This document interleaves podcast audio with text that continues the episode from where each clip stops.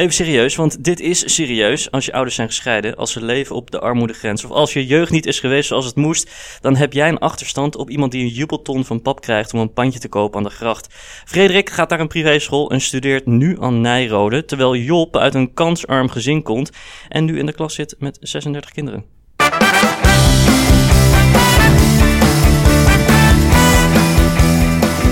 Een goede morgen, middag of avond, want we hebben natuurlijk luisteraars over de hele wereld. En daarom zo inclusief mogelijk intro om alle gebiedzonders ter wereld te verwelkomen. Je luistert naar de Pauskas, klinkt als Pauskas, maar niet Zweeds, behalve looks uiteraard. Podcast voor ons, van ons, jij die millennial, generatie Z bent, ook onder de 30. Je acteert en leert in de chaos van nu. Tja, we vertellen, discussiëren en alweren zaken in deze serie. Dit met een vleugje satire en een dikje persiflage. Hartelijk dank aan de sponsor die we niet hebben. Sta nou achter het gaat wat je zo gaat horen? Sluit dan even de DM van Pauks, laatst even official. Of stuur een e-mail naar Nicky, redactie.pauks.nl. Vandaag aflevering 3. We gaan het hebben over kansenongelijkheid. En wat zijn de oorzakers en hoe kunnen we het keren? We gaan beginnen.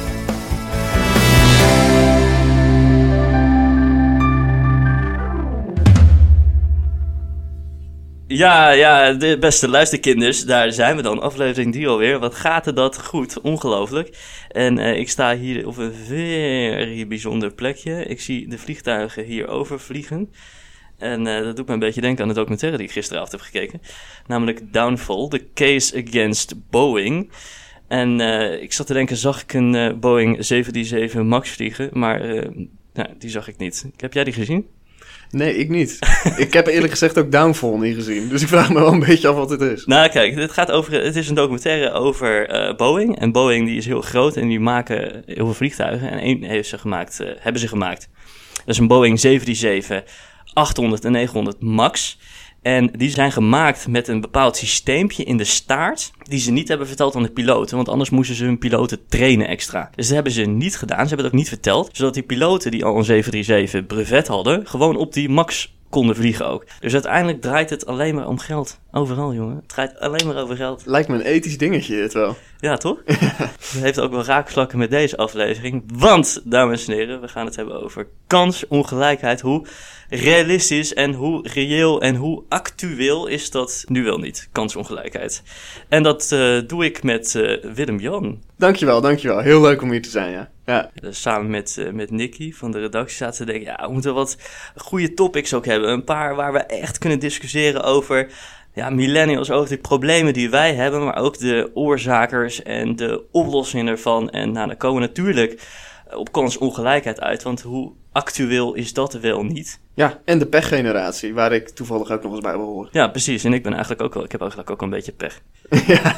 We hebben allebei gewoon pech. Maar we zijn, wel, we zijn wel best wel gelukt, volgens mij. Want we staan hier met, ja, we staan hier naast Schiphol. We zien de vliegtuigen hier landen. Nou, dat betekent meestal dat je ergens op de Zuidas aan het werk bent. En daar kan je toch ook wel een beetje stellen dat het mm. wel enigszins is gelukt, is het niet? Ja, ja als, je het zo eh, als je het zo zegt natuurlijk wel. Ik moet zeggen dat ik die vliegtuigen trouwens heel irritant vind hoor. Dus uh, los daarvan. Maar dat we hier uiteindelijk zijn gekomen is natuurlijk ook wel weer gewoon top. Ja, ik wilde vroeger, vroeger piloot worden, vandaar ik die serie ook heb gekeken. En ik kijk dan hier zo lekker uit met het raampje naar al die vliegtuigen. En dan denk ik, oh, jammer dat het niet is gelukt. Ik heb dus AirPods, generatie klopt. Ik heb AirPods gekocht om uh, Oh, really? Ja, ja. Oké, oké. Ja, van het well-being budget, of niet? ja ik denk, denk het. Oké. Hey, maar um, ja, kansenongelijkheid. Ja, het is een heel breed onderwerp eigenlijk. En om het onderwerp te introduceren, we zitten met heel veel mensen zijn we in Nederland. Het is heel multicultureel, althans, we pretenderen heel erg multicultureel te zijn. Maar ja, zijn we dat ook echt wel zo eigenlijk? Even Ja. het eerste dingetje. Tja, ja, kijk, ik denk dat het onderwerp nu sowieso ook al leeft. Je had natuurlijk een tijdje terug had je die eh, serie op tv, De Kloof, Sander en de Kloof. Ja, Eh, die ken ik. Kijk, ja, volgens mij, eh, ik heb in elk geval vergelijkbaar iemand voorbij wel eens zien komen. Nou, nou, nou, ongelooflijk. Ja. Ja, ja. Nou, wat ik wel interessant vond aan die serie, ehm, om het daar even over te hebben, dat is, eh, het ging daar heel veel over geld. Hè? Dus over kansongelijkheid, hoe dat eigenlijk wortels heeft gewoon in het systeem, in, de ja, in de belastingen die we eigenlijk anders moeten gaan heffen, wat meer op vermogen moeten gaan doen en minder op inkomen. En ehm, ja, wat ik interessant vond, is dat eigenlijk de meest interessante vond ik het, de onderwijsaflevering. Omdat ik denk dat heel veel van kansongelijkheid juist op te lossen is in het onderwijs. En niet, ja, ook in eh, geld natuurlijk, hè, belastingen. Maar willen we er echt nu wat aan doen, ligt het denk ik in het onderwijs. Mhm. Mhm.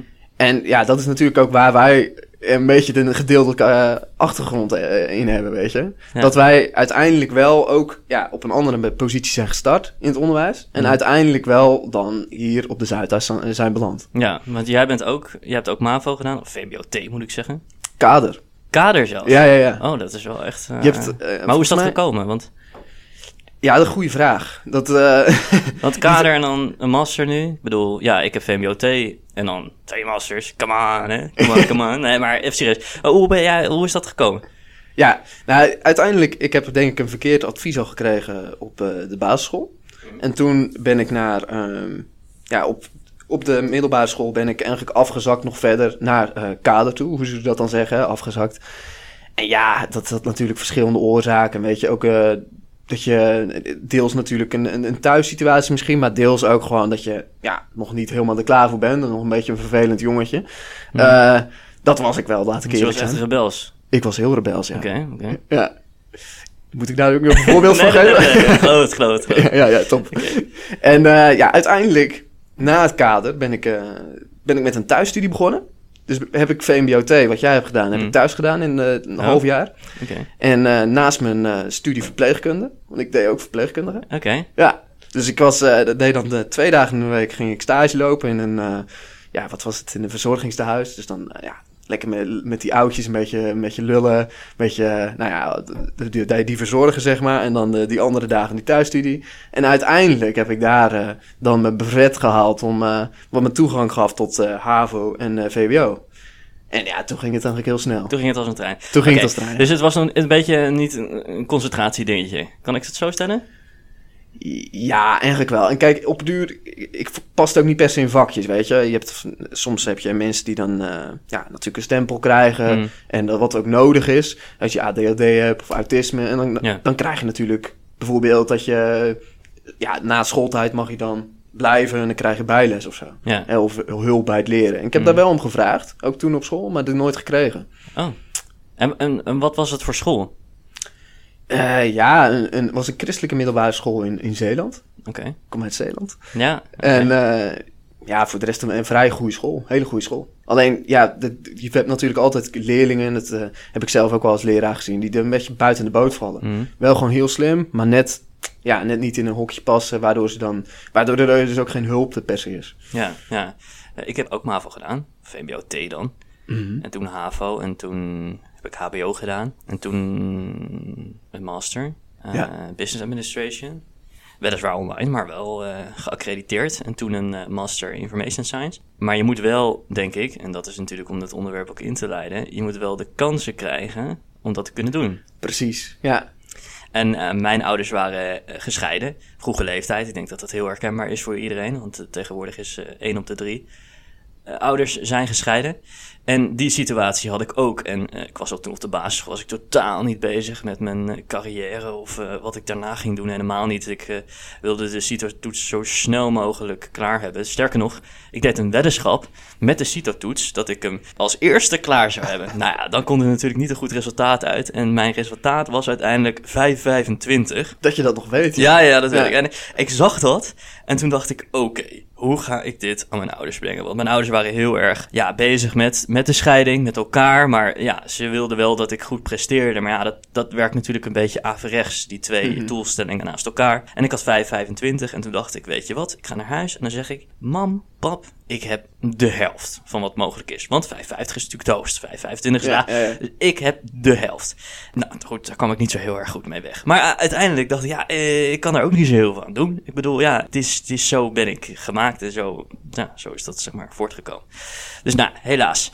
Maar goed, dat was mijn... eh, En dan zit je er vier jaar aan vast. en dan zit ik er eh, vier jaar aan vast. Uiteindelijk we het wel, heeft het mij wel wat jaartjes meer gekost natuurlijk. Nou, jou natuurlijk ook, want we zijn helemaal onderaan begonnen. Maar, beste luisterkinders, het kan dus wel. Dus je Ja. kan op VMBOT beginnen en je kan op universiteit eindigen. Sterker nog, je kan zelfs promoveren. Hè? Even het voorbeeld. Ja, ja, mooi, mooi, mooi. Maar ja, dat, maar er zijn dus ook heel veel die dat niet lukken. En er zijn bepaalde situaties in Nederland waar er scholen zijn. Bijvoorbeeld, als we nou kijken naar onderwijs. eh, scholen in Nederland.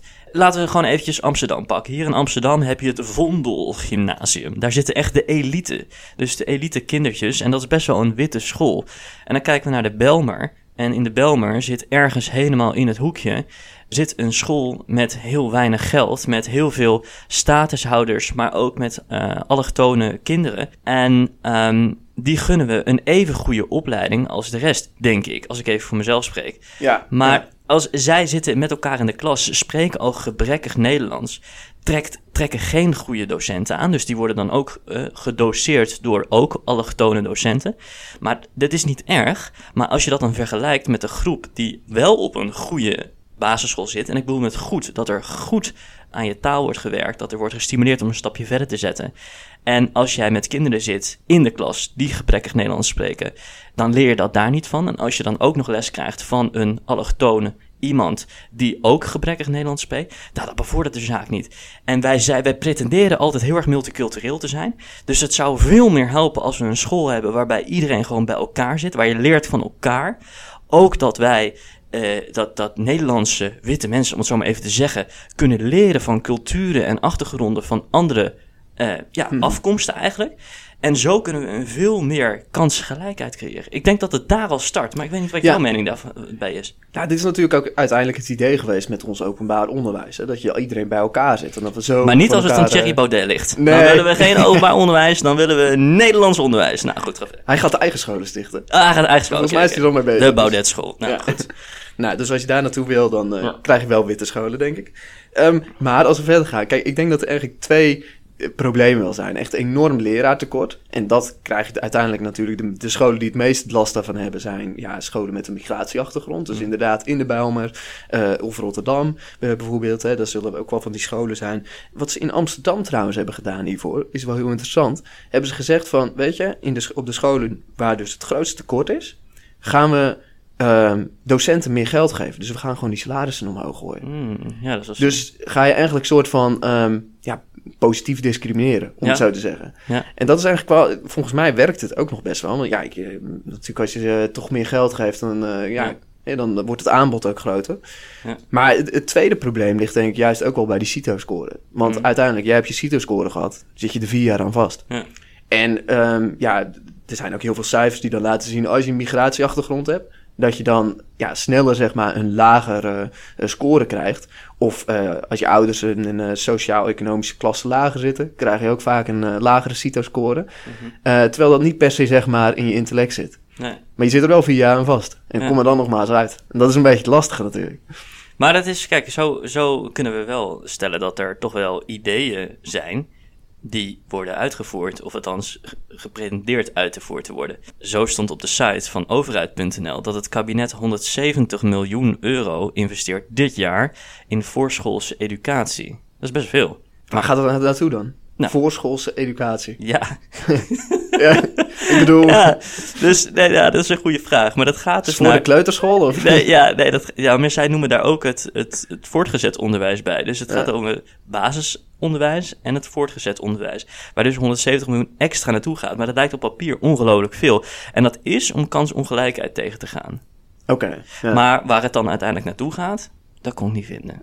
Nee, ja, dat klinkt heel duur, maar tegelijkertijd vraag ik dan waar het naartoe gaat, ja. Ja, ja dat uh, vraag ik mij ook af. Ja, nou laten we even het uh, doen. Er komt weer een lekker muziekje onder. Heerlijk.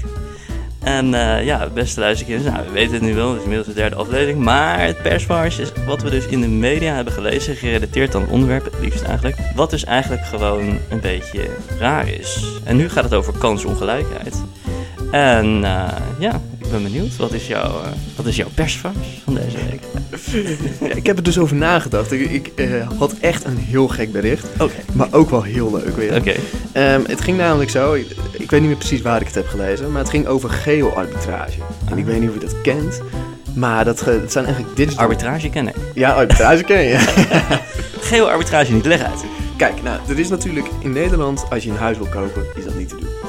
En, uh, maar er zijn heel veel landen, zoals Portugal, Bali, waar je prima kunt, een huis kunt kopen. Of gewoon heel goedkoop kunt leven. Mm -hmm. Dus wat dan mensen dan doen, ja, digital nomads of geo-arbitrage. Dus die gaan daar wonen en die gaan gewoon remote werken. Dus lekker online. En uh, ja, zo kunnen ze zeg maar en veel geld verdienen en goedkoop leven. En goedkoop wonen. Dus dat is eigenlijk heel top. Alleen ja, dus er zijn dus dan mensen die gaan echt zoeken van ja, welke banen uh, zijn daar van toepassing op. Bijvoorbeeld data-analyst of uh, data scientist. Dat kan je natuurlijk voornamelijk gewoon achter je laptopje doen. En uh, die scholen zich om om dus te kunnen profiteren van lagere ja, woningkosten zeg maar in andere landen. Oké. Okay. Dus ja, nou, misschien nog een idee voor jou. Zou het voor jou iets zijn? nou, het lijkt me heel tof om in Bali te wonen, uh, ja. weet je. En dan kun je in zwembroek uh, achter ja, de hebben we ook een aflevering over. over oh, nee, mag ik nog niet vertellen. Maar, oh, okay, sorry, sorry okay. Nicky, sorry Nicky. maar er komt nog een aflevering in ieder geval, ja. Nou, ja, ja, ik weet het niet. Ja, ik denk het niet. Oké. Okay, nee. Nou ja, mijn uh, persvarsje, hoe kan het ook anders, dat is uit de Telegraaf. En uh, daar stond een artikel in over uh, ja, ouders die thuis wonen. En die hebben een dochtertje. En, en uh, ja, die ouders die vinden dat, ja, dat die dochter maar hè, beter naar school moet. En met, het corona, met corona moest zij thuisonderwijs volgen. Maar ja, die ouders waren niet zo rijk en die hadden eigenlijk geen middelen om haar thuisonderwijs te geven. Wat natuurlijk heel treurig is. Maar dat, er werd even als volgt gequote. Ik vind het een ramp op haar school, zegt Dimfany Geuze. Ze wijst naar haar dochter Shanila.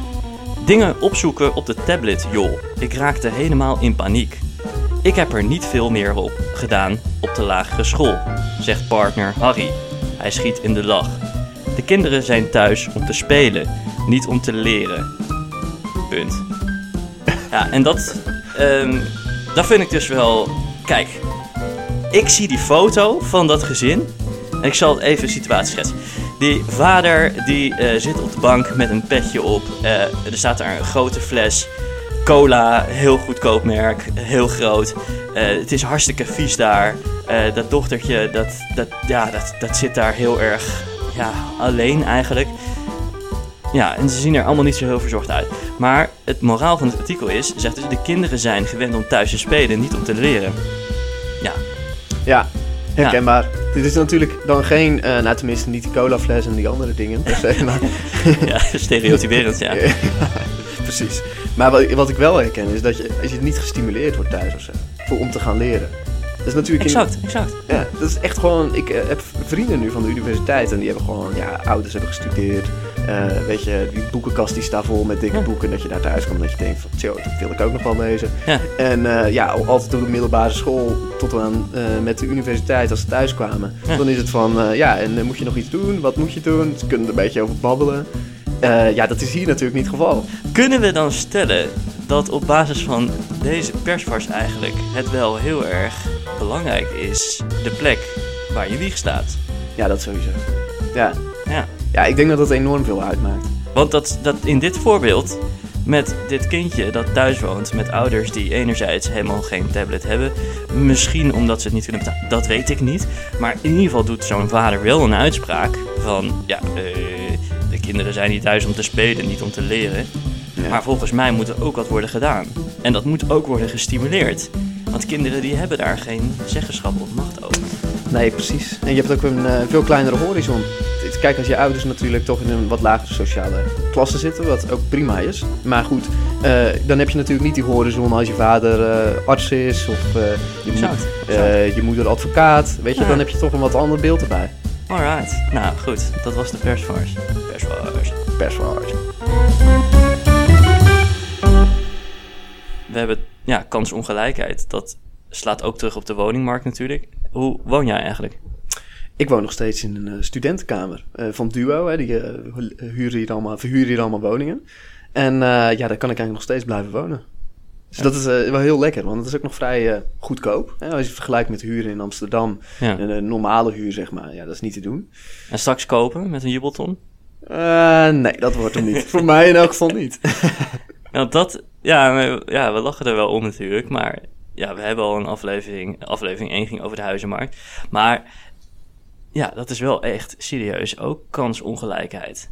Nou, ik maak me er toch best vaak zorgen over. Ik heb ook heel vaak wel gesprekken hierover met vrienden. Van ja, als je niet kan beginnen, als je zeg maar niet als starter kan beginnen op die woningmarkt, kan je ook nooit doorstromen. En uh, ja, zonder de jubelton wordt het toch echt onmogelijk om een keer te starten. Ja, maar wat ik, wat ik vooral vind is dat de jubelton helpt bij, of draagt eigenlijk bij aan kansongelijkheid. Want stel nou, ik ben 30 en ik wil iets kopen. En ik kan op dat moment niks kopen. Maar iemand anders van 30, een vriend van mij, die krijgt een jubelton. Dus die krijgt geld van vader of moeder om te investeren in een huis.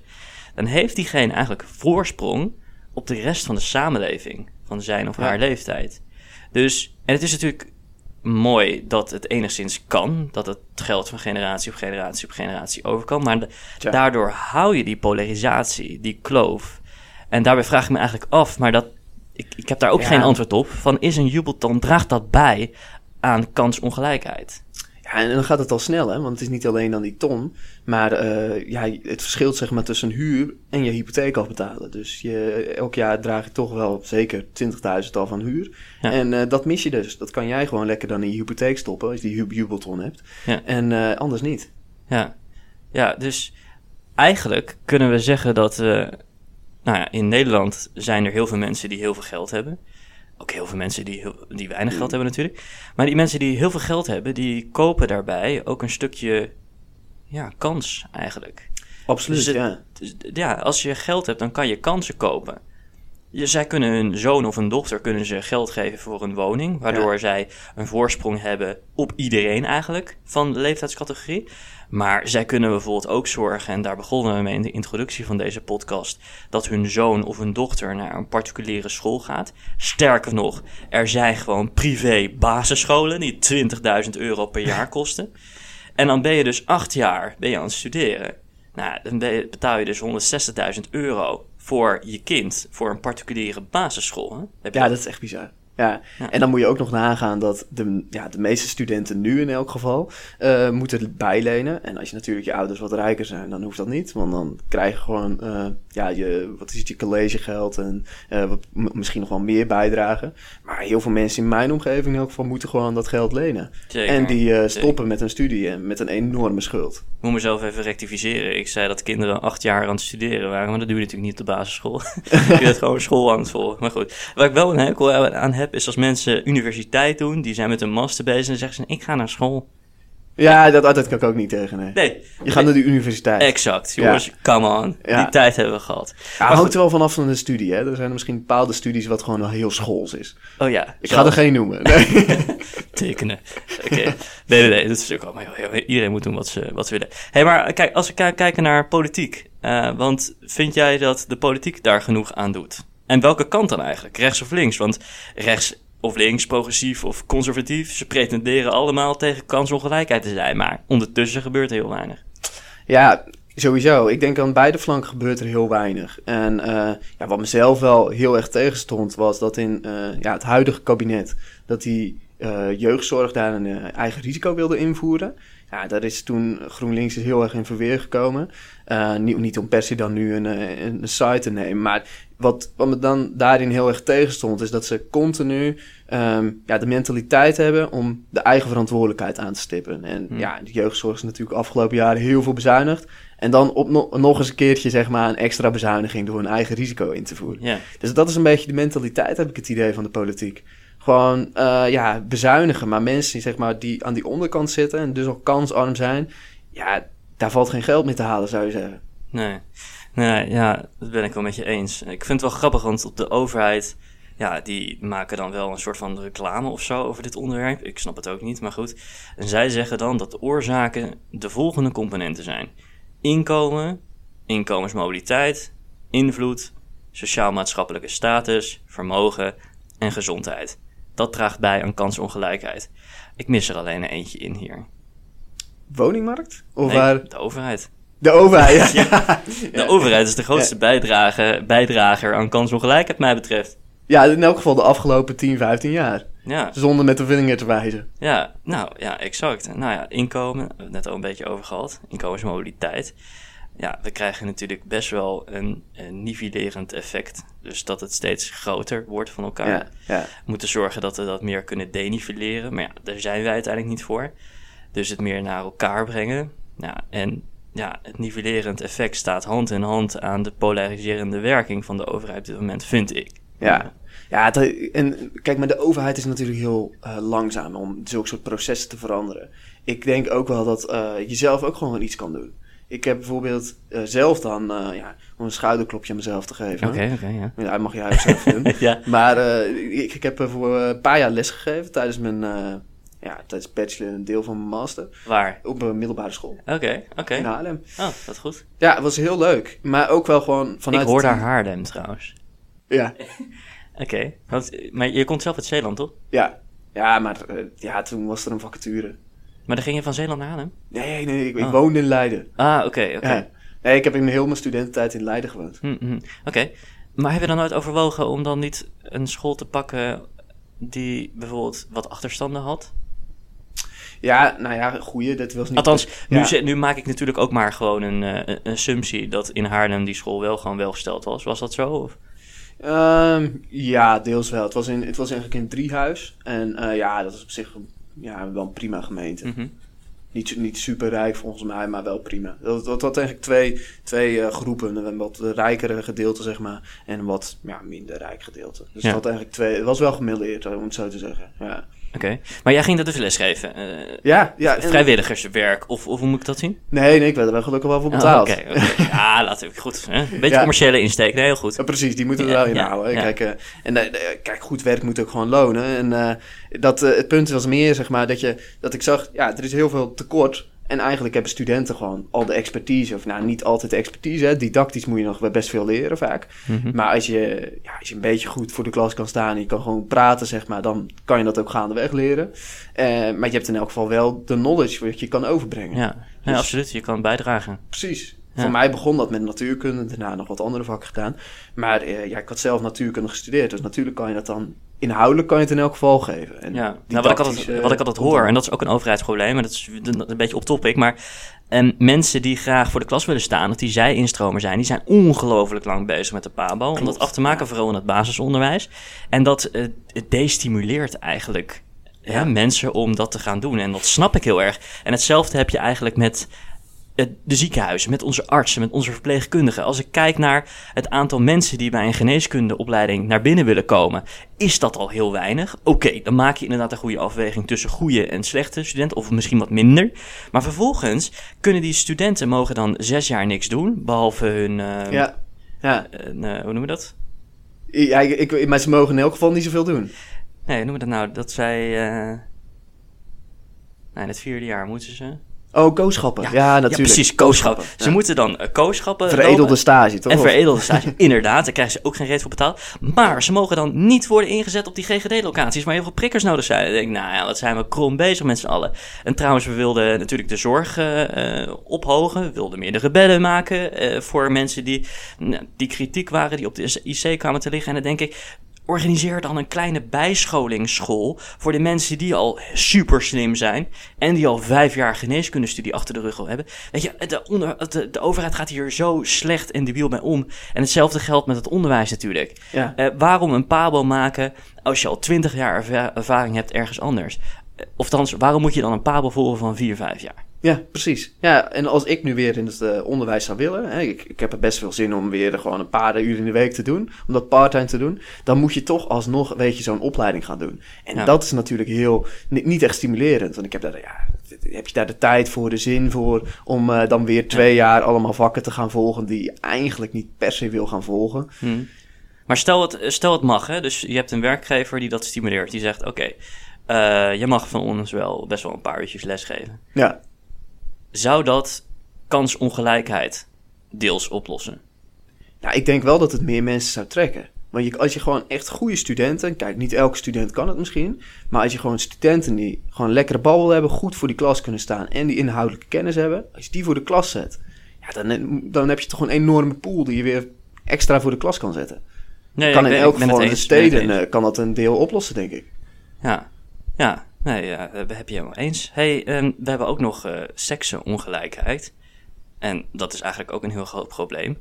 En daar heb ik eigenlijk een klein stukje voor meegenomen. Dus ik start er Oké, eventjes ben benieuwd. lekker een muziekje in. Lekker jazzy teuntje. Toontje, sorry. En ehm, ja, luister mee naar het volgende artikeltje uit de Volkskrant. Emeritus onderzoeker Geert Driessen van het Radboud Universiteit in Nijmegen signaleert dit ook. Tegelijkertijd constateert hij dat de afgelopen decennia al enige vooruitgang is geboekt. Hij ziet bijvoorbeeld dat de seksongelijkheid iets is afgenomen. De meiden hebben een inhaalslag gemaakt. Op een aantal terreinen zijn de jongens zelfs voorbijgestreefd. Het gaat ook de goede kant op met allochtone jongeren. Veelal nazaten van laaggeschoolde gastarbeiders die in het tweede deel van de vorige eeuw naar Nederland kwamen. Maar het gaat nog wel tientallen jaren duren voordat de kansongelijkheid voor deze leerlingen weg is. Al is dat al, al dat ooit het geval zal zijn. Het wordt lastig, constateert Driessen. Hij noemt de sociale media, de staatscultuur en de thuissituatie als gecompliceerde factoren.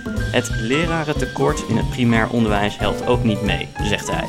Op zogeheten zwarte scholen, die het meest last hebben van het lerarentekort, zie ik naast te weinig docenten ook te weinig leerkrachten die veel ervaring hebben met deze doelgroep. Sinds de jaren 70 is het volgens Driessen zeker 20 miljard euro gestopt in wat respectievelijk het stimuleringsbeleid, het culturele minderheidsbeleid, het voorrangsbeleid en nu achterstandsbeleid is genoemd. Maar wat heeft dat opgeleverd, vraagt Driessen zich af. Geen idee, want dat is niet onderzocht. We hebben dus geen bewijs dat het werkt. Ja, positieve noot wij mee afsluiten. Zeker. Ze maar- weten niet wat we eraan moeten doen, want eh, we hebben nooit getest of het echt werkt. Ja, dat ook. Maar wel grappig, want deze emeritus onderzoeker, Geert Driessen, die constateert dus dat de seksenongelijkheid is afgenomen. Dus eigenlijk waar wij over praten en wat er helemaal in het nieuws is en waar de overheid eigenlijk eh, voor, voor streeft dat er meer gelijkheid moet komen, zegt hij, ja, maar het gaat eigenlijk wel goed de afgelopen jaren. De meiden die hebben een inhaalslag gemaakt, op terreinen zijn ze zelfs voor jongens voorbij gestreefd. En laaggeschoolde gastenarbeiders van de vorige eeuw, die doen nu een good job. Dus ja, what's the problem? Ja, ja. Nou, ik denk vooral in bepaalde sectoren dat het nog wel tegenvalt. Toch? Als je meer naar de eh, technische universiteit gaat, dat je nog steeds wel een disbalans hebt tussen mannen en vrouwen. Ja, nee, ben ik eens. Maar als we nu echt even kijken naar... Oké, we praten over kansongelijkheid. En dan hebben we seksenongelijkheid. Dus dat betekent, naar mijn inziens, dat er discriminatie is eigenlijk tussen deze seksen. En wat we natuurlijk ook zien, is dat we heel erg divers en inclusief willen zijn. Met de LHBTQ-beweging, als ik het goed zeg. draagt, als wij daar meer aan gaan werken, draagt dat uiteindelijk bij voor minder kansongelijkheid. Als we seksen dus als één zien en niet als ongelijk of als meerdere. Ja, maar voor ongelijkheid moet je dus soms wel erkennen dat er, dat er ongelijkheid is voor verschillende seksen. En Ja, dat- maar sommigen willen dat dus niet. Ja, ja, maar je zit natuurlijk ook wel met bepaalde ontwikkelingsfasen. Dat is, eh, dat is toch zo'n ding dat eh, eh, meisjes wat sneller ontwikkelen dan Mhm. jongens in een bepaalde leeftijdsfase en daardoor ook beter presteren. Mhm. Nou ja, dat, dat moet je natuurlijk wel onderkennen. Wil je er, wil je er rekening mee houden? Mhm. Dat is denk ik alleen maar goed. Ja, maar is het ook niet zo omdat we juist nu veel meer seksen hebben, dus mensen die pretenderen ietsje anders te zijn dan wat wij vinden normaal, draagt dat dan bij aan kansongelijkheid? Omdat we zoveel categorieën hebben? Ja, ik denk dat het in het onderwijs überhaupt heel moeilijk te meten gaat worden. Dan hadden we eerder, eerder daarmee moeten gaan beginnen, denk ik. Ja, ja maar gewoon in zijn algemeen, algemeenheid. Hè? Want ehm, kansongelijkheid wordt natuurlijk, is ook ontstaan door seksongelijkheid eigenlijk. Ja, Het is een lastig onderwerp. ja dit, dit is, dit is, het is ook wel moeilijk om er wat mee te kunnen. Ja, ja. zeker, ook- zeker. Maar ik denk dat, dat je daarvoor... zo- Kijk, waar, waar ik de ongelijkheid in kan zien... is dat, het, dat je het persoonlijk moeilijk hebt, bijvoorbeeld op, school. Hè? Omdat je ja, Ja. met identiteitsproblemen worstelt. Ja. En dat, ja, wat daarvoor natuurlijk helpt, denk ik dan... is dat toch meer aandacht eh, hè, voor eh, seksueel... eh, ja, ge- eh, Geaardheid. ja, precies. Ja. gewoon voor al die dingen. Dat daar Want laten we even eerlijk zijn. Kijk, eh, ik, ik interesseer me daar echt wel in. Ik vind het heel interessant wat voor geaardheid, geaardheden moet ik zeggen, er allemaal zijn op dit moment. En eh, ik las laatst een artikel en er kwam meer dan, eh, nou ik denk 50 geaardheden tegen. 50. Ja, echt heel veel. Waarvan ik nog nooit had gehoord dat het bestond, maar het bestaat. En daardoor is het natuurlijk helemaal prima. En ik vind het super fijn als iemand zich kan identificeren met een bepaalde geaardheid. Want dat geeft een soort van ja, zelfreflectie, een bevestiging eigenlijk aan jezelf. Alleen aan de andere kant denk ik dat al deze geaardheden bijdragen aan meer polarisatie en dus potentieel kansongelijkheid. Al moet ik wel zeggen dat ik er echt niet tegen ben. Ik vind het juist leuk en goed om te zien dat we hier actief mee bezig zijn. Hoe kijk jij daar tegenaan? Ja, als je de 50 zegt, dan... Uh, ik ken ze in ieder geval niet alle 50. ja, nou ja, ik, ik kan ze even opzoeken. ja, ja, ja, je, hebt, je, hebt, echt heel veel, maar ja. Ja, ja kijk, ik vind het zelf... Uh, die, die, vrijheid daarin is denk ik heel belangrijk. Om...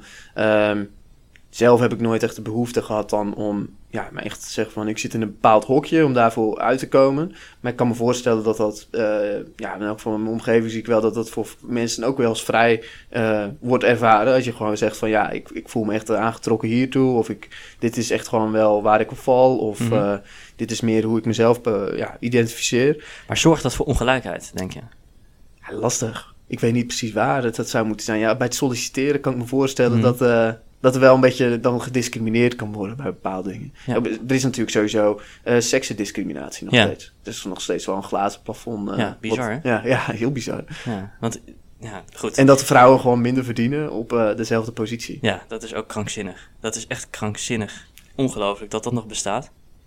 Um, en, en ook, we zien het ook in Amsterdam, maar ja goed, dan gaan we nu weer helemaal op topic. Maar we zien ook in Amsterdam dat het geweld tegen mensen die een andere geaardheid hebben echt ongelooflijk groot is. En ja, ik, dat frustreert mij. Ik kan echt boos worden. Ik ben helemaal geen vechter, jongen, maar nu, dan denk ik echt, ja, come on.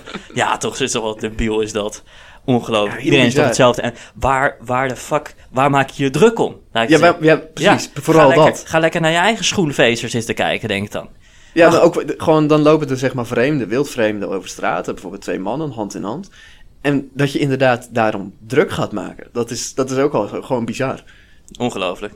Ja, ja, maar dat zit, ja, het zit denk ik wel deels in de opvoeding. Dat je toch een beetje anders tegenaan kijkt. Ja, ja kijk, voor ons is het normaal dat dat gebeurt. En je hebt in je omgeving, vrienden zijn ook gewoon uh, homo. Nou, prima. Weet je, er is niks. Er is eigenlijk gewoon, voor mij is dat een beetje hetzelfde als Alleen maar leuk. met een, Alleen maar leuk. een vriendin loopt. Alleen, ja. blijkbaar voor heel veel mensen, oh ja, is dat niet zo. Ja. Nou ja, dus dat, dat, dat snap ik allemaal wel, ja. Maar ja, als we nu kijken naar kansongelijkheid en wat de gevolgen zijn eigenlijk. Want we hebben nu een aantal categorieën van kansongelijkheid benoemd, uitgelegd eigenlijk. Maar we ja, ik denk dat er nog nooit. veel meer zijn die je kan. Het is natuurlijk ook moeilijk om in ja, die minuutjes die we ervoor hebben staan, zeg maar, om al die oorzaken te benoemen. Ja. Er zijn er echt zoveel. Ja. En uh, ja, dat zag je ook wel bij die, die hele serie van Sander. Hmm. Ja, dat heeft met zoveel dingen ook te maken. En dat is ook echt gewoon heel moeilijk uh, aan te pakken. Uh, maar ja, de gevolgen zijn natuurlijk enorm. Ja. En niet alleen nu, zeg maar, als je kijkt naar mijn levenscategorie dan uh, studenten, maar ook gewoon op de lange termijn. Maar wat zijn er, ja, wat, ja, ik zit dan ook na te denken van, wat zijn dan precies de gevolgen? Ja, wanneer heb je het uh, wel gemaakt en wanneer dus niet? Is er echt een soort streep, zeg maar, of een kloof, ja. van als je aan die andere kant valt, ja, dan Zeg maar, heb je het niet gemaakt en uh, aan de goede kant heb je het wel gemaakt. Ja, ik vind dat wel lastig. Wat is ja. dan gemaakt en wat Precies. is dan niet gemaakt? Ik denk als jij iets doet waarvan je oprecht gelukkig wordt, um, dan heb je het gemaakt, wat mij betreft. Precies. Maar het zit er natuurlijk ook niet per se alleen in geld. Want ja, nee. je kan ook uh, iets gezondheidsissues krijgen, zeg maar op je 35 of wat dan ook. Ja. En dan is het ook klaar. Ja. Nou ja, dat hoop ik niet in de nee. meeste gevallen. Maar nee, ja, goed, ja, maar... Ik, het, het, ja, inderdaad. Uh, jongens, we zijn gezond en daar moeten we echt heel erg dankbaar voor zijn, vind Precies. ik. Ja. ja. Maar ja, dan verwacht je eigenlijk in een normale samenleving wel dat als je gezond bent en uh, ja, je kan dus ook gewoon uh, normaal werk doen, gewoon hmm. een gemiddeld genomen persoon, zeg maar, dat hij ook gewoon goed kan rondkomen en een gelukkig bestaan kan op, uh, op, ja. opbouwen. Hoe ja. dat ook is. Ja, ja, absoluut. En als we dan, ja, als we dan kijken naar zijn de gevolgen dan vooral individueel of voor de samenleving kansongelijkheid? Ik denk dat dat echt iets is voor de samenleving. Ja, ja, je ziet natuurlijk ook dat die kloof groter wordt. Hè? Dat, dat is ook wel wat ja. rapporten dan zeggen. Denivelerend effect. Ja, heel erg, ja. Dus de armste groep verdient steeds minder en de rijkste groep verdient steeds meer. En dat gat, dat wordt steeds groter. Ja. En daar moeten we ons wel zorgen over maken. Eigenlijk vind ik. ja, de rijken kunnen natuurlijk doorsluizen elke keer. En die kunnen het in stand houden. Ja, maar goed, ja, de rijken even daar gelaten, maar vooral de arme groep die steeds groter wordt. En we hebben vastgesteld volgens mij dat kansongelijkheid daar juist, daar ligt het kritieke punt, daar ligt het pijnpunt. Dus we moeten juist die arme groep helpen, stimuleren. Kijken hoe we met de factoren die we hebben benoemd betreft kansongelijkheid het juist kunnen omtoveren in juist iets moois. Juist waarin gelijkheid belangrijk is en goed voor de samenleving. Want uiteindelijk zeggen alle rijken: "Ja, kom niet aan mijn geld, kom niet aan mijn geld. Maar als wij straks allemaal moeten betalen voor de grotere groep die alleen maar groter wordt qua dus arme Ja, mensen, dan kost het de rijken alleen maar meer geld. Dus laten we dat eventjes aan de voorkant gaan, eh, gaan handelen, beste rijke mensen. Die zeggen van, eh, ah, hallo, eh, ik ga echt niet bijdragen hoor aan de lage groep van deze samenleving. Bekijk het maar, want ik verdien zelf mijn geld. En ik, hou, ik ga gewoon mijn kinderen erven later een paar miljoen. En dat gaat echt niet naar de staat toe hoor, want dat heb ik zelf verdiend. Ja, Weet je, op dat soort teksten.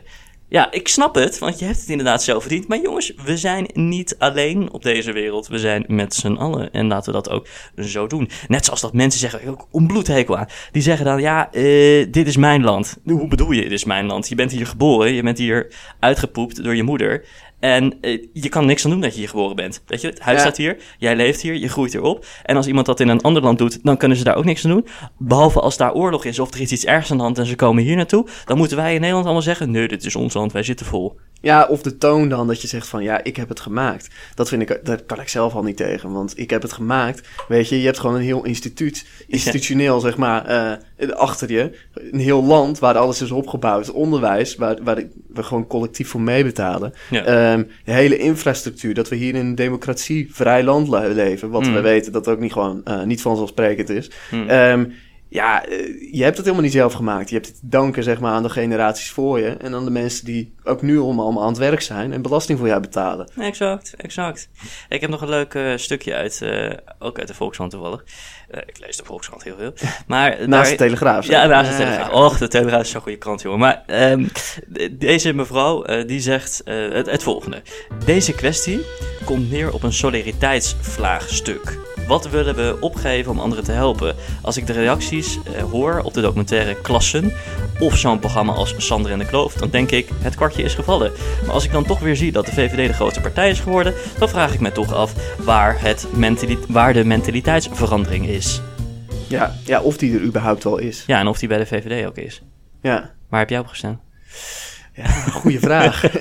Ja, nou, ik denk wel dat je kon merken dat eh, na dat eh, verhaal zeg maar, over jeugdzorg... dat ik niet op een eh, van de partijen uit het kabinet heb Oh, gestemd. oké, ja. Ja. Ik wel, maar ik zou niet weten of ik dat nog een keer zou doen, eigenlijk. Oh, echt? Ja. Hmm. Ah. Ja, ja. Want ja, ik heb er zelf last van gehad met het kopen van, eh, van een huis bijvoorbeeld. Bovendien, ik ben best wel rechts opgevoed, grappig genoeg. En ik ben best wel links geworden. Althans, niet extreem of zo, maar ik ben wel van rechts naar wat meer linkerkant opgeschoven. Omdat ik met verschillende culturen en achtergronden werk en die meer waardeer ook. Maar ook meer waardeer hoe we meer dingen samen kunnen doen. Want met samen dingen, met samen dingen doen kunnen we winnen. ja, ja, maar met ben jij, dan, je nu doet. ben jij dan ook echt voor eh, ja, toch wel een wat extensievere sociale zekerheid? Om dat uit te breiden, zeg maar, gewoon wat Ja. De- je PvdA, zeg maar, in de wortels altijd eh beoogde, zeg maar. Om een Nou, breed kijk, ik- sociale. Kijk, ik ben best wel liberaal. Dus ik vind dat ieder, iemand die zelf werkt, die zelf studeert en die, die jarenlang, nou eigenlijk rolmodellen op de universiteit dan, om zo maar even te zeggen, Mhm. die daar echt hard voor werken, die mogen daarvoor beloond worden. Die mogen best wel wat verdienen. Ehm, en dan vind ik het moreel, het morele kompas wat jij dan hebt als grootverdiener, vind ik dat je daar een bijdrage moet leveren aan de maatschappij, op, op wat voor manier dan ook. Anders vind ik je vrij egoïstisch. Maar en ik vind wel dat de kloof tussen arm en rijk te groot is. Dus ik vind dat dat meer naar elkaar toe moet groeien. En wat zo is, is dat belasting op inkomen wordt onwijs hoog belast. Eh, Ik geef nog een paar uurtjes les daarnaast, daar ontvang ik ook een vergoeding voor. Maar daar moet ik ongeveer 56% over afstaan.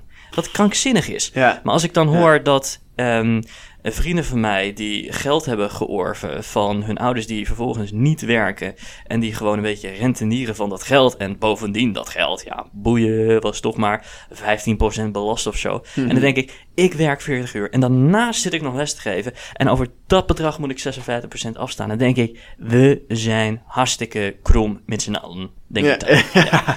Ja. werken wordt niet beloond. Nee, exact. Werken we niet beloond. En dat is jammer. En daarom kunnen we meer steken in box 3, vind ik. Daar Ja. kan meer aandacht naartoe.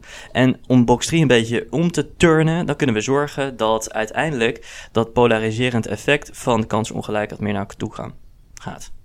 Ja, maar ja, zie je de politiek dat snel doen? Nee. Nee, precies. Dus Nee, dat- ik zie dat ja, niet echt nee. snel gebeuren, moet ik je eerlijk zeggen. Dus qua oplossing voor kansongelijkheid, dat, kijk, dat, dat vond ik ook een beetje de naspraak bij eh, Sander en de Kloof. Dat je, ja, het gaat heel veel over belastingen omvormen. En eh, dan eh, vraag je aan mensen van, zie je de politiek dit ook gaan doen? En Mhm. dan ja, is het antwoord toch nee. Ja. Dus dat is een beetje jammer. Heb je zeg maar zes afleveringen besteed, hele, heel veel tijd. En dan is het antwoord, ja, het gaat alleen niet gebeuren. Nee. Nee, Ja, nee. D- dat is dus jammer. Ja. Ja. Terwijl ik, ik denk ook wel een beetje dat het, dat het zit in... eh, je kan zelf ook heel veel voor die mensen betekenen. Zeker, zeker. Ja, alle, alle steentjes dragen bij. Precies. En ik moet zeggen, ik ben ook niet een ontzettende grootverdiener of zo. Maar ik draag wel maandelijks bij aan arme mensen door een vergoeding te geven aan organisaties, bijvoorbeeld. Ja, precies. Ja, op die manier. Ja, En natuurlijk ook door les te geven. Ook. Daar ook, kom- komen natuurlijk verschillende groepen bij samen. Zeker. Ehm, en eh, dat vind ik ook leuk om te doen. Ja. Maar zo, ja, en, en vrijwilligerswerk, nou ja, dat doe ik een beetje op de hockey. Ik weet niet of dat zo eh, vrijwilliger, vrijwilligerswerk is. Maar goed, eh, ik sta er toch Het is de hockey, voor nop. dus, en, ja, het is de hockey. Ja, ja, ja absoluut. Het trekt niet, veel, het trekt niet een heel gemêleerd gezelschap Nee, nee, nee. Dat is helemaal waar. Ja, nou ja, dan zijn we een beetje tijdens de afronding. Dan hebben we nog de vraag uit de DM. En die is vandaag van Charissa. En als ik haar profiel er even bij pak, dan eh, zie ik dat ze eh, bioloos is. Nou, oké. Charissa die vraagt, nou, ik had natuurlijk opgezet dat jij eh, zou komen. En zij vraagt, mannen, ik ben zelf 25 en heb nooit de mogelijkheid gehad om te studeren. Ben ik nu te laat? Oh, ja, ja. Nou ja, nee, toch? Nee, ik denk niet. Ja, dat is natuurlijk het is afhankelijk van ook wel ja, waar je zit. Maar ik zou zeggen nooit te laat. Nee. Kijk, je, je zit natuurlijk wel in een fase dat je eigenlijk ook geld wil verdienen. Maar het zijn altijd ook wel mogelijkheden om het te combineren. Ja, klopt. Ja, ik werkte zelf bij een eh, restaurant vroeger. En daar werd mij ook aangeboden om daar door te groeien, assistentbedrijfsleider. En het was heel aantrekkelijk, want ik verdiende op dat moment heel veel geld. Eh, of althans, voor mijn leeftijd verdiende ik heel veel geld. En toen heb ik toch de keuze gemaakt van, fuck it, ik ga gewoon toch studeren. En ja, dan moet ik minder gaan werken, want ik moet meer tijd besteden aan mijn studie. Maar ja, uiteindelijk betaalt het zich dubbel en dwars terug. Ja, en ik denk sowieso dat je gewoon moet doen wat echt wat je goed ligt. Ik had dat ook wel met, eh, met verpleegkundigen. En uiteindelijk ga je dan ook vrij snel best veel verdienen. Zeker voor je leeftijd. Hm. Kijk, die lonen zijn heel laag. Waar ben je eigenlijk mee gestopt? Ja, goede vraag. Eh, Nu ben je hier. Je Ja. ja. ja, nou, ik vond het wel heel leuk. Zeker met werken met oudere mensen. Echt, echt, echt heel tof vond ik dat. Maar blijkbaar trok dus de Zuidas Finance, dat, dat trok je meer. Ja, dat is wel een, een laatste afslag geweest hoor. Het is, Oh, ik heb eh, een beetje een rollercoaster gehad en op het, dan maak je allemaal bochten. En Ja. op het duur ben ik hier beland, wat ik heel leuk vind. Maar ehm, nee, toen ik verpleegkundig deed, vond ik ook heel tof. Hm. Eh, werken met die oudere mensen. Maar wat ik toen wel zag is, voor die leeftijd verdien je heel goed. Maar dat, dat groeit niet per se door. Ja. Nou, nu was dat niet de reden om mee te stoppen. Maar ja, ik merkte zelf van, ik werd veel gelukkiger van eigenlijk het nadenken zelf. Dus eh, ik werd bij theoretische vakken werd ik echt meer geprikkeld dan bij de praktische vakken. Ja. Al vond Ja. ik het heel leuk om met die oude mensen te praten. Ehm, dus ja, toen was eigenlijk eh, de eerste insteek was toen om, ah, dacht ik van ja, ik wil gewoon arts worden. Ik wil eigenlijk gewoon echt het, eh, het, dat werk gaan doen, zeg maar. Dat je le- lekker eh, bezig bent met nadenken en ook praktisch. Nou, uiteindelijk is dat ook niet geworden. Nee. Maar het was wel de eerste inzet. En eh, ja, dan moet je dus dat geld ook een beetje aan de zijlijn schuiven. En eh, ja, toch heb ik me toen besloten om dan jarenlang eh, ja, niet op een houtje te bijten, maar in elk geval wat minder te doen. Ja. Ik heb wel altijd ernaast gewerkt, maar ja, dat stelt natuurlijk toch wat minder voor dan als je vier, vijf dagen werkt. Ja. ja, dus Charissa, ja zeker, het kan. En de overheid, die stimuleert dat ook nog op oude leeftijd. Want als het je eerste studie is die je doet, dan krijg je er ook nog, je krijgt er weer een basisbeurs voor. Ja, moet je wel in 2023 beginnen, toch? Ja, je moet dan nog wel even wachten. Ja, Klopt. dus maar dan ja. kan je weer aanspraak maken op een basisbeurs. En ehm ja, Ja, dus Ja, dus ik, en ik zou vooral... Men, er zijn heel veel mensen die ook op een 25 starten. Ik denk dat het echt goed is om die mensen op te zoeken. Te Ja. kijken waar ze tegenaan lopen. En er zijn ook heel veel mogelijkheden. Je kan duaal studeren, dus naast werk, of je kan in deeltijd studeren. Dan zeg je, nou, ik ga vier dagen werken, Precies. één dag studeren. Dat is ook wat ik heel lang heb gedaan. Dus zeker, er zijn absoluut mogelijkheden. Ja, en laten we absoluut niet naar leeftijd kijken. Nee, natuurlijk niet. Nee, wat hebben we net besproken? We gaan niet naar leeftijden kijken, we gaan niet naar achtergronden kijken. Maar Sharissa, ja, het kan. En alle andere lieve luisterkinders, doe het. Ja. Oké, nou ja, we zijn een beetje aan het einde gekomen van eh, deze prachtige uitzending. Wat gaat dat snel als je zoveel te bespreken hebt? Ja, eigenlijk is het te kort, wat je al zei. Ja, ja. Nou, ik dacht, laten we nog een koffietje halen en dan gaan we door. Maar eh, Ja, nou ja, De wie tijd weet, ervan. wie weet. Het biedt Ja. misschien perspectief hè, voor je na, je weet het niet. ja, precies. Maar eh, heb jij nog een brandende uitsmijter? Op dit punt... Dit punt. Nou ja, ik zit zo een beetje naar buiten te kijken en ik denk van... Weer. eh, Vliegtuigjes. mooi weer, vliegtuigjes. Laten we nog een rondje gaan fietsen. Oeh. Ja. Ja, is- luister, ik, ik ben niet zo van het fietsen. Maar de podcast die komt altijd om 9 uur s ochtends uit op zaterdagochtend. En met het idee, met het morele idee, om te, dat de millennials van nu, want die luisteren dit natuurlijk, op een fietsje zitten op zaterdagochtend. Dat ze net een eh, cappuccinootje hebben gehad met havermelk. En dat ze dan op de racefiets zitten deze podcast te luisteren. Of als je op je, eh, op je... Ja, wat is het? Je badhanddoek in het Vondelpark gaat liggen. Ja, Kan ook nog. ja, precies. Of wat is nou echt zo'n andere millennial hobby? Ik heb die niet. Ja, fietsen. Ja, fiets. Ja, iedereen jongens. Iedereen. What the fuck jongens. Ze kopen allemaal een racefietsje. Eh, ja, of ze gaan een 10.000 stappen lopen en allemaal foto's maken op de hei met lange jassen. Dat is nu helemaal shit, toch? ja. Oké, maar eh, ja, hey, thanks eh, voor nu. En dan ga ik gewoon weer lekker blazen. Want, beste luisterkinders, we zijn er doorheen. De tijd is schaars, maar we kunnen niet andere luisteraars belasten met nog een uur pessimistische onzin. Is pessimistisch correct Nederlands? Nu wel. Heb jij een vraag uit de DM, dus de brandende vraag uit de DM, slide dan even in de DM van Pauks, laagstreepje official. En ben je fluimscherp en kruip je getalenteerd in de pen, kijk dan eens op pauks.nl en stuur je opinie naar redactie.pauks.nl. Volgende week, zaterdag, 9 uur, een nieuwe aflevering van de Pauskast. Bedankt, JW. Ja, BJ. thanks. Was leuk. ja, het is BJ. Ja, Ja, nog bedankt. één keer goed. Ja, bedankt JW voor je fluimscherpe Nee, visie. BJ. BJ toch? Ja, ja. Bedankt JW voor je vlijmscherpe visie. En dank aan de sponsor die we niet hebben. Dat weet ik.